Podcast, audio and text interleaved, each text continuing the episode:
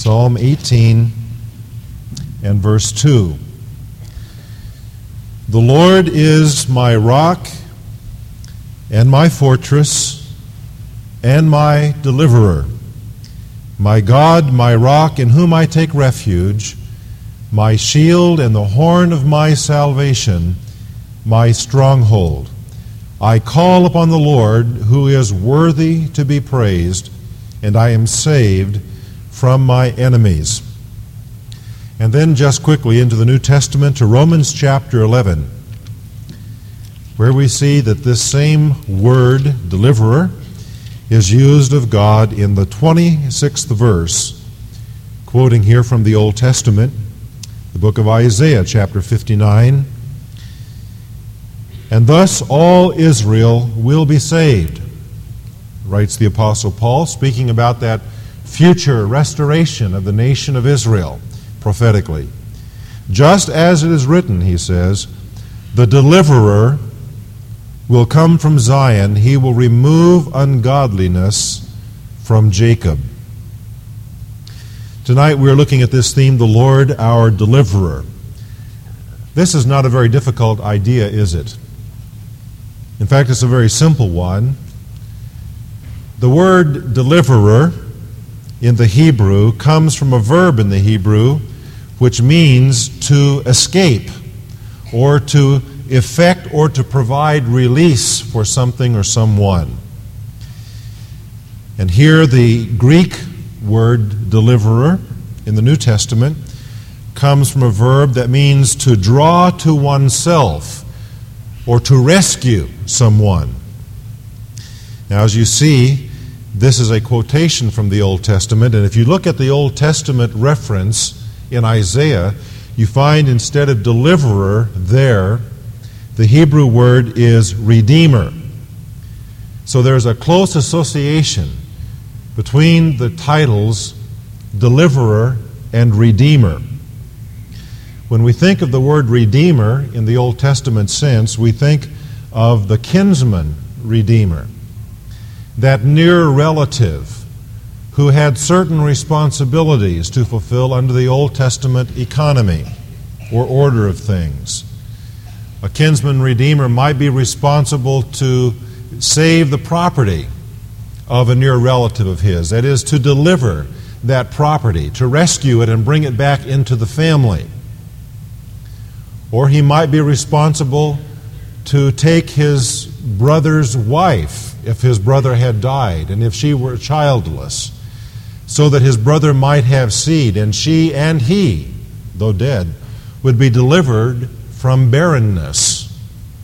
So a kinsman redeemer had certain responsibilities to deliver in the Old Testament. Of course, in the New Testament, the word has this basic picture has to do with the slave market where a redeemer or a deliverer would purchase a slave on the market, take him out of the slave market, and set him free, and so deliver him from bondage.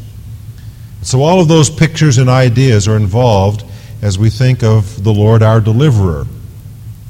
We admire those, don't we, who deliver others from peril or danger. Now, why is that? It's because they place their own lives, their own well being in jeopardy in order to deliver another person, to provide release, to provide escape for them. Uh, we, most of us, would remember the incident of little Jessica McClure down in Texas who fell into that well a couple of years ago. And little Jessica was trapped there. She was doomed. There was no way that she could escape it on her own. But there were some very brave, courageous, and strong people in that community who began to dig. And the whole nation watched on television as they dug down into the ground a parallel shaft and then dug across to where she was in the well and ultimately, through much effort, delivered little Jessica. And the whole nation wept as on live television they showed her coming up out of that hole where she had been trapped and doomed. And we all rejoiced in the deliverance of this little girl. And we admired those brave people, those heroes who delivered her from that situation. Well, that's the idea tonight we're looking at as we think of the Lord, our deliverer. The Bible rightly calls him our deliverer, for we too were without hope. We too were doomed until our Redeemer, our deliverer, came and rescued us. And so we think of this theme, the Lord, our deliverer. I'd like for us to think tonight in some of the ways in which this is true, that the Lord is our deliverer. We'll not be able to cover all of them, but some of them at least. In the first place, would you turn with me to Colossians, the first chapter? And we see that the Lord is our deliverer in that he has delivered us from the power of darkness. In Colossians chapter 1 in verse 12, the apostle says, giving thanks to the Father who has qualified us to share in the inheritance of the saints in light. For he delivered us from the domain of darkness and transferred us to the kingdom of his beloved Son. We dare never lose sight of the fact that there are two kingdoms operating right now in this world in which we live. There is the kingdom of God, the kingdom of light, the kingdom of God's beloved Son. It's not fully revealed as it shall be one day, but now in a mysterious way, a secret way. It is working in the hearts of people. It's very, very real. And then on the other hand, there is the kingdom of darkness, whose prince is the prince of the power of the air. It is a kingdom of evil. It is very real, just as real as the other kingdom, the kingdom of light. The wonderful truth is that the Lord our deliverer has delivered us from the power of darkness, we who have believed in the Lord Jesus Christ. Satan is the prince of darkness. He does not present himself that way. He masquerades as an angel of light in many cases, says the apostle Paul in 2 Corinthians 11:14. Particularly does he masquerade as an angel of light when he masquerades in a religious facade or a mode of operation. The devil loves religion. He loves religion that excludes the Lord Jesus Christ. Any other religion he is very pleased with because it placates man. It anesthetizes man to a certain extent as to his true condition. And so he deceives mankind by religion. And he comes across as an angel of good, as an angel of light. While all the time, behind all of that religious fervor and apparent good, there is darkness that is working. He is a very, very clever angel and being. We who have trusted the Lord Jesus Christ have been delivered from this evil being. For that moment that we were saved by the grace of God, when we called out upon the Lord to save us, at that instant, a transfer occurred for us.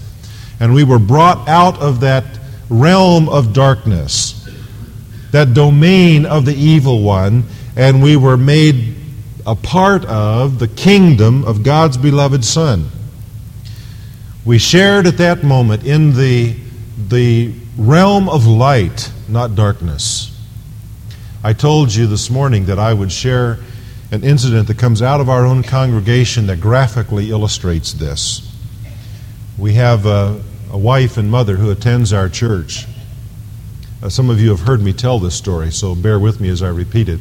Many of you have not heard it. uh, during, before she was married, uh, during her later adolescence, she came under conviction of her sin. She had been involved in, uh, in drugs, she'd been involved in a certain sense with occultism, and it was present in her family.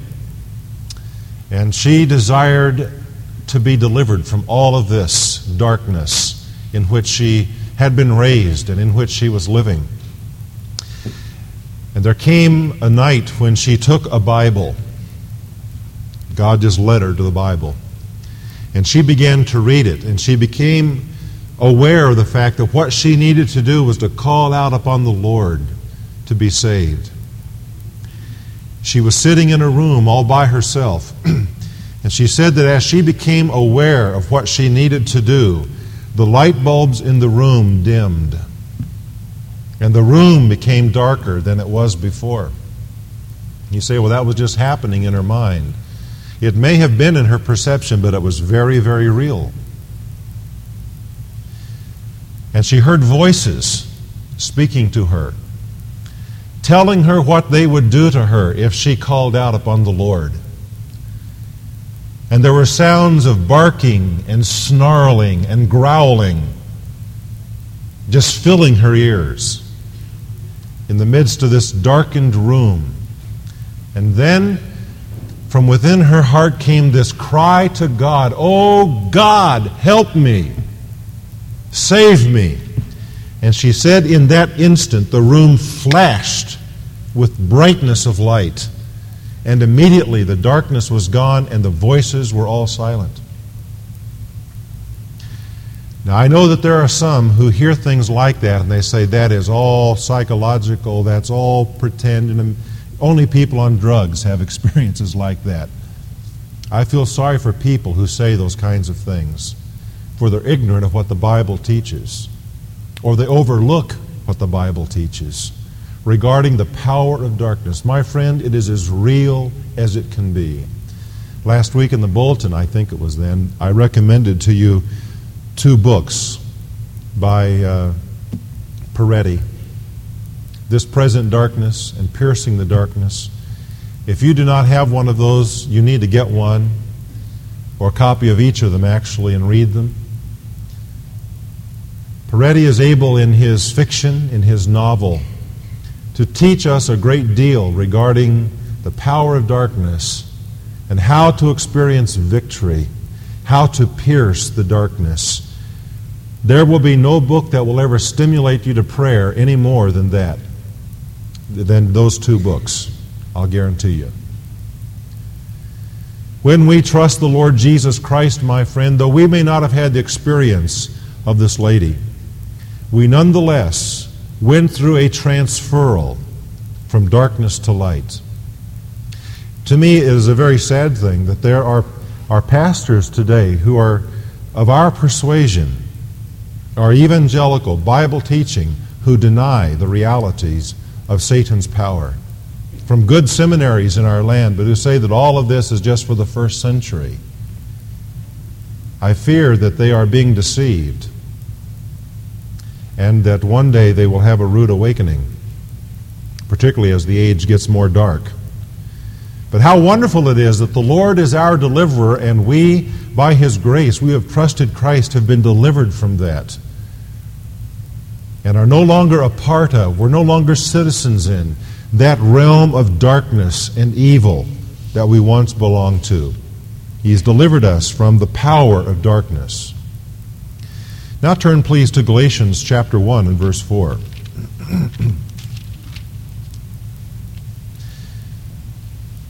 the apostle speaks to these Galatians Grace to you and peace from God our Father and the Lord Jesus Christ who gave himself for our sins, that he might deliver us out of this present evil age, according to the will of our God and Father. He has delivered us in that he has delivered us from the present evil age. the word age here refers to an era or a period of indefinite duration which is viewed in relation to all that takes place in it. In other words, it is a period of time that is characterized by certain things or in a certain way. Here, the apostle calls it this present evil time or age. Not only have we been delivered from sin and from the realm of Satan, but God has delivered us out of the present age in which we are still living. We are members of the coming age. not the present age. God allows us still to live in this present evil world, that we might live soberly and righteously and godly in Christ Jesus as a testimony to proclaim the grace of God. He still has us here. We don't belong to this age anymore. We did one time. We were characterized just as the way the people who are a part of the age still are characterized tonight. We belong to the now generation, but no longer. We belong to the future age. What a wonderful thing that is. The word age here is very close in thought to the word world in the New Testament. But it's a different original word. The, the word world comes from the word cosmos. And obviously, you see the English word cosmos. It's the word that John likes to use, especially when he tells us, as he does in 1 John 2:17, and the world is passing away. The cosmos, the order of things that now exists, that system of evil that is behind the flesh and blood that we deal with. He says it is even now passing away. He was writing in about 95 AD when he said that. Even at that time, because of what Christ had done 60 or so years earlier on the cross and at the tomb, the world was passing away. It still is today. It doesn't mean that it's over. It doesn't mean that it doesn't have any, any uh, power yet, that there's not some things it's going to do in the future, but that system is in the process of passing away. Now, the picture there really is a, is a rather nasty one because it refers to a body that is decaying, rotting. He says the, the world system, the cosmos around us, is right now rotting away. It is, it is filled with death and decay. It is putrid. It, it, is, it smells. It's something like lutefisk.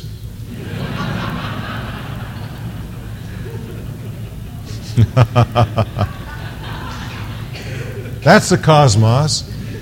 He says it's passing away. And so he says, a couple of verses earlier, do not love the world. Don't love that which is passing away, which is rotting, which is a stench in God's universe. He says, You've been delivered from all of that. So don't love it. God has delivered us from this present evil age and from the world that is passing away. He has made us a part of the world that is coming. Well, let's go on. Hebrews chapter 2. Here's another way in which He's delivered us. I think John has given me a fresh sore throat. Hebrews chapter 2, verse 14. Since then the children share in flesh and blood, he himself, that's the Son, likewise also partook of the same, that through death he might render powerless him who had the power of death, that is the devil, and might deliver those who through fear of death were subject to slavery all their lives. The Lord is our deliverer in that He has delivered us from the fear of death. He came into the world in true humanity. That's the Christmas story, isn't it? And He came so that He might deliver flesh and blood like you and me from the fear of death. That is Satan's great tool that he uses to coerce and manipulate people and to hold them in slavery to evil, the fear of death. But we who have trusted Christ have been delivered from the fear of death. Now, that doesn't mean that we're excited about going through the process of dying. I don't know about you, but I'm not very excited about that, that possibility. It doesn't mean that uh, when we become ill, we're not going to go to the doctor or we're not going to take medication or have even some heroic measures taken, perhaps, to save us from death. Because none of us looks forward to the experience of dying, but the point is, we're no longer afraid of the result of it. For we know that when we pass through that experience, we know what's on the other side. And even as we pass through it, the shepherd is with us. This was so graphically illustrated several years ago, in fact, 20 years ago, I suppose now, when a fellow in a church where I was working at the time out in Washington named Merrill Womack shared his testimony. About 1962 or 3, something like that, Merrill was flying his private plane from uh, Northern California back to Spokane to be with his family for Thanksgiving. And as he flew into Oregon, he got uh, into a situation he was not comfortable with, and so he landed at a very small strip and waited out the storm and uh, had the plane filled up with gas and decided that the storm had broken up enough. He wanted to get home the next day for Thanksgiving. And so uh, he decided to take off. And uh, rather than take off his jacket as he did almost every time he flew, this time he left his flight jacket on. Got in the plane, started the two motors, and uh, took off. But no sooner had he just cleared the trees than both engines quit. And he knew that all that he could do was just pick a couple of trees and try to go between them, and that's what he did. And as he went through those trees, of course, the gas tanks exploded in flames. The whole plane burst into a ball of flame. And the plane landed in snow that was several feet deep there in the mountains of Oregon. With adrenaline strength, undoubtedly, he reached down and he tore his seatbelt in two with his bare hands and rolled out the window of the plane that had been knocked open out of the cockpit and into the snow, putting out the fire that had consumed his body. And then he began to, to crawl through the snow toward the road. Well, the two men at the airport had seen his plane go down. So they jumped in their truck and they went around the road trying to figure out about where the plane was. And it wasn't long before they found Merrill struggling through the snow in shock burned over almost 100% of his body, except where his jacket had been on.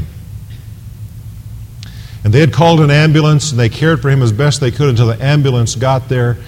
And uh, Merrill sang hymns all the way to the hospital. Never did go unconscious until he got to the hospital and was under the care of the doctors and was sedated. well, the, the amazing part of the story is that he lived through that. And there was enough skin protected by that jacket that he had coincidentally left on that they were able to graft over the burns. And if you've ever seen Merrill in concert, uh, he used to sing around the country quite a bit. He, uh, he's terribly disfigured. A very handsome and, to his own admission, a proud man up to that point. He. Uh, well, if you saw a picture of him in the hospital, which you can see if you get his book, I think it's called uh, Tried by Fire or Trial of Fire, something like that. His head was terribly swelled. It looked like a burned marshmallow there on the hospital pillow. It's black. And the doctors uh, have done an amazing work restoring him.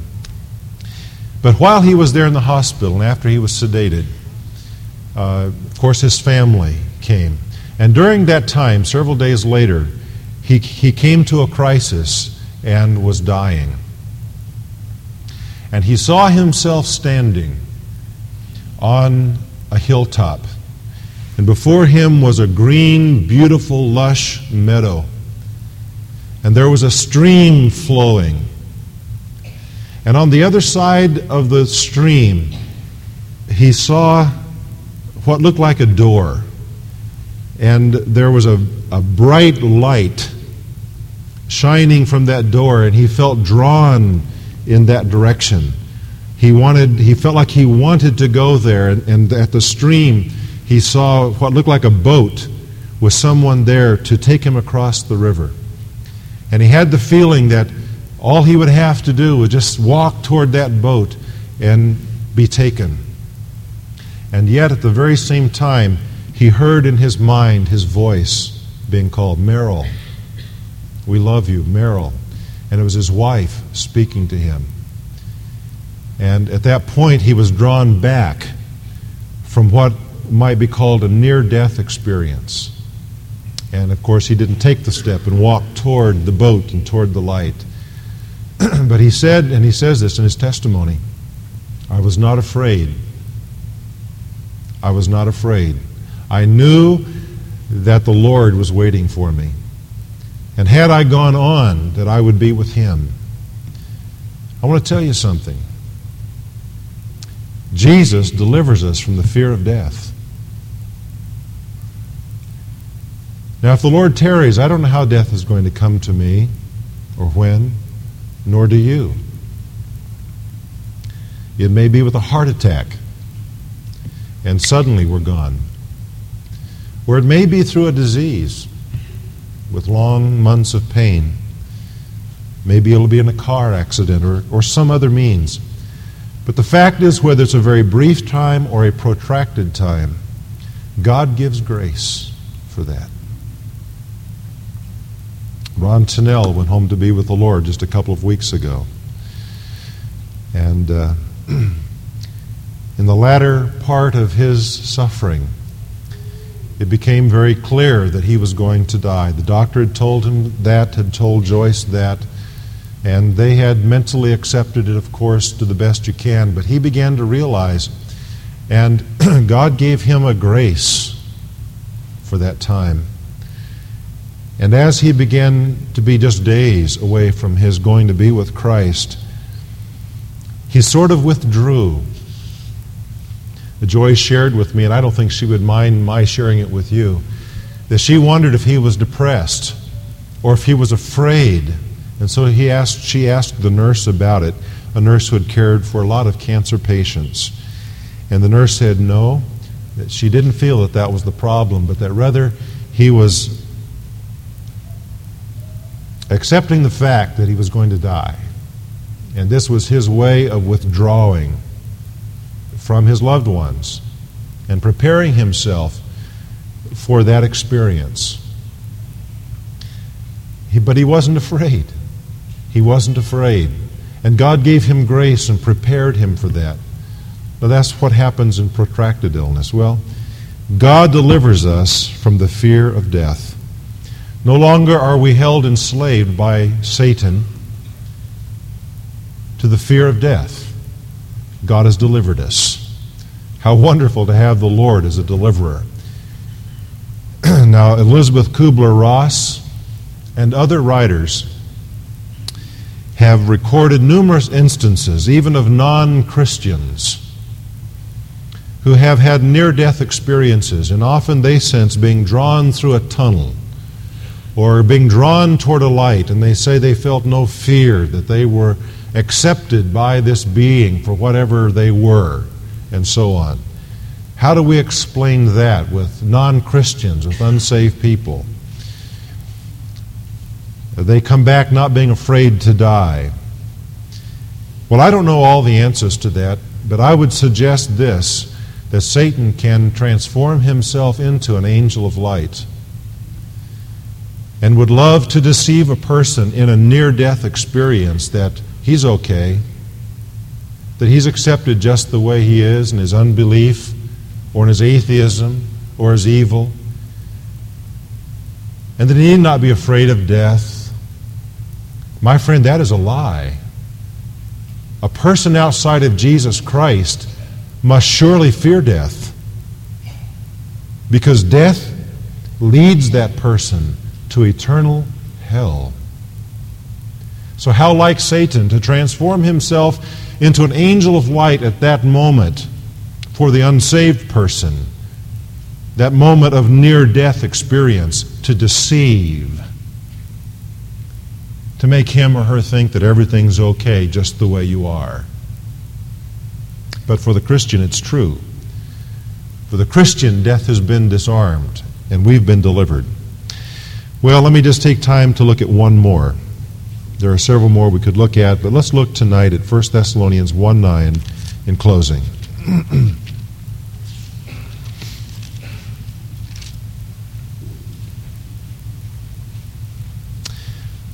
Thessalonians 1 9 and 10. The apostle says, For they themselves report about us what kind of a reception we had with you, you Thessalonians, and how you turned to God from idols to serve a living and true God, and to wait for his Son from heaven, whom he raised from the dead, that is Jesus, who delivers us from the wrath to come. Who delivers us from the wrath to come. Now, that may very well mean hell. Certainly, uh, as it would embrace that thought, it's true. We have been already transferred from death to life. We've already passed over from condemnation to salvation. And God has delivered us from hell. Praise the Lord. But I believe there's a more particular emphasis in this verse because uh, of the, the context of 1 Thessalonians, every chapter ends with some thought about the coming of Christ. I believe that he's talking here about that particular aspect of God's wrath that we call the tribulation. I believe what he's saying here is that God delivers us from the wrath that will be poured out upon the world at the end of this age during the seven years of the tribulation that will come upon the earth. This is no guarantee that we will be delivered from suffering or from persecution uh, because we will experience suffering and there may be persecution that will come upon us ever so more at the end of the age. But what it says here is that we are delivered from the wrath to come. I believe this is one verse that supports the position of what is called the pre tribulation rapture of the church. That by the grace of God, He is going to come and catch out, catch away, seize His people, and deliver us from that time of wrath that will be poured out upon mankind, unbelieving mankind, in the tribulation period. And I want to say to you that if you're not reading your newspapers, with a Bible in one hand these days, you're asleep at the switch. If you haven't read what's happened in Europe in the last few weeks, and the meeting of the most popular man in the world with the Pope of Rome in the last week,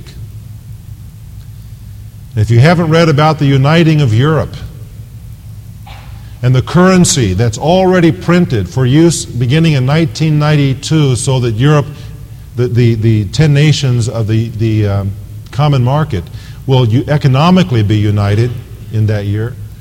And who knows, with the speed of things that are happening now, maybe it's going to be more than those 10 nations. It may embrace some of the more progressive uh, Eastern Bloc countries. Friend, I want to tell you all of this is very significant in prophecy. It has made me kind of excited about maybe preaching a, a series of messages from Daniel after the first of the year because, because that deals so much, not only with history, but with current events. Well, I believe that what we're seeing is the preparation for the end times. we must be alert to the fact that our Lord is coming and may come at any moment. God is giving us indications I hesitate to use the word signs because there are no biblical signs that must occur before the rapture, but God is giving us signals that are very plain, it seems to me, that the coming of Christ may very well be at hand. And we must be awake and not sleep in these critical days and use the opportunities that God gives to us. How wonderful that the Lord is our deliverer. We are living in a day of rapid apostasy and falling away in, in Christendom. Uh, you can hear about it tonight on the 10 o'clock news if you want to turn in. I, I can almost guarantee you there's going to be a story, uh, probably the first story, is going to help illustrate the apostasy of our day. It is the falling away from the gospel of Jesus Christ to social and political issues that are even tied together with Marxist ideology. I wish we had more time to talk about that, maybe another occasion. What I'm saying is, let's be alert and awake and look for the Lord our deliverer. And recognize that as we go to bed tonight, He may come tonight, and as we get up in the morning, it could be today. And every day that is true. And one day we will see Him face to face. Let's pray.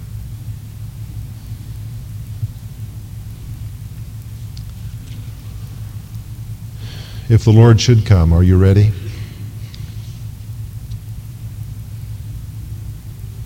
If tonight the trumpet would sound, and the shout would be given, and the dead in Christ would rise first, and we who are alive and remain should be caught up together with them to meet the Lord in the clouds, in the air. Are you ready?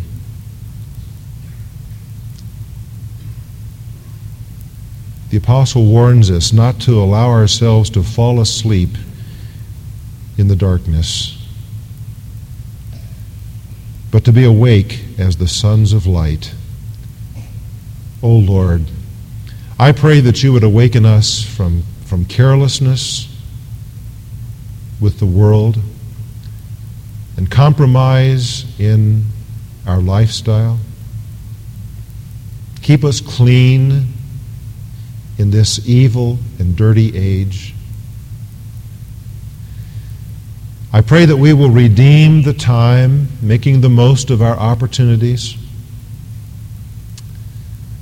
Lord, I pray that when you come, whether it's at 7:15 or tomorrow, but at that time when you do come, that we will be among those looking for you and ready to go, but also those who are busy occupying, doing your work until you do appear. Lord, in a day when there are a lot of winds blowing, I pray that you will keep us right and straight and on target. In a day when there are many pressures against the godly, I pray that you will give us courage and faith and strength to be strong and to follow through. Thank you for hearing us and for working to answer this prayer for us individually and as a church. In Jesus' name, amen. Well, I realize that uh, we've only got a couple of minutes before we're supposed to be gone, but I would like to take time to sing one verse of number 270. It's one of those hymns that uh, I think we enjoy singing. We sang it a couple of weeks ago. It uh, is Swedish, so that should uh, please about half of you. I'm sorry to you Norwegians. Oh, let your soul now be filled with gladness, your heart redeemed, rejoice indeed. Oh, may the thought banish all your sadness that in his blood you have been freed, that is delivered. That God's unfailing love is yours, that you, the only Son, were given that by his death he has opened heaven, that you are ransomed as you are. If you seem empty of any feeling, rejoice, you are his ransomed bride. If those you cherish seem not to love you and dark assails from every side, still yours the promise, come what may. In loss and triumph, in laughter, crying, in want, riches, in living or dying, that you are purchased as you are. Let's stand and sing verse 3, 270.